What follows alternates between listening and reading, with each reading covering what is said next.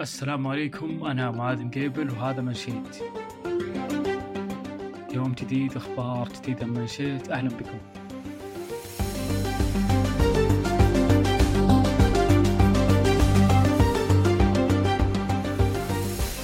في حلقة اليوم راح نتحدث عن العدد الأخير من تقرير البنك الدولي.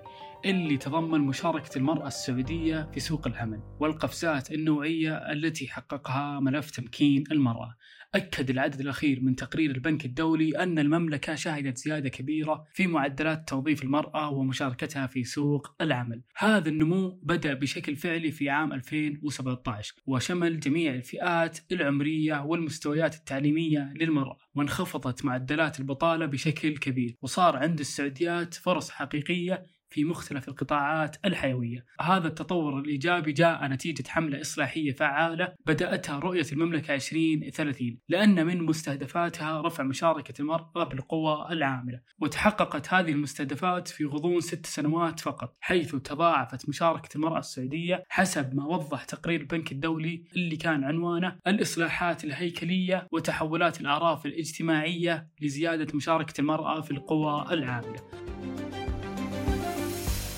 التقرير أشار إلى عدد العاملين بالقطاع الخاص السعودي حيث أنهم وصلوا إلى 2.3 مليون عامل وارتفعت هذه النسبة مع نهاية النصف الأول من عام 2023 الخبير الاقتصادي الأول في البنك الدولي خالد حمود قال أن جهود التنويع الاقتصادي وتطوير القطاعات الغير نفطية أسهمت في استحداث فرص عمل في القطاعات والمناطق الجغرافية المختلفة داخل دول مجلس التعاون الخليجي. بينما الخبير الاقتصادي الأول في البنك الدولي يوهانس كويتل قال أن دول مجلس التعاون الخليجي شهدت زيادة ملحوظة في مشاركة المرأة في القوى العاملة وإنجازات المملكة في تعزيز تمكين المرأة مثيرة للإعجاب. في المقابل تقرير الهيئة العامة للإحصاء في السعودية وضح قبل هذا التقرير ارتفاع معدل النساء العاملات عام 2022 حيث أن أصبح عددهم ما يقارب 30% بالنسبة لسكان المملكة. وارتفع بشكل ملحوظ عن عام 2021 اللي كان معدل المرأة 27% نتائج التقرير أظهرت أيضا زيادة مشاركة المرأة السعودية في العمل الحر الحر وسوق الأسهم في الآونة الأخيرة. تعليقي على هذا الموضوع أننا راح نشهد نسبة أعلى وأكبر في المستقبل لأن اهتمام الحكومة بهذا الملف واضح وكبير.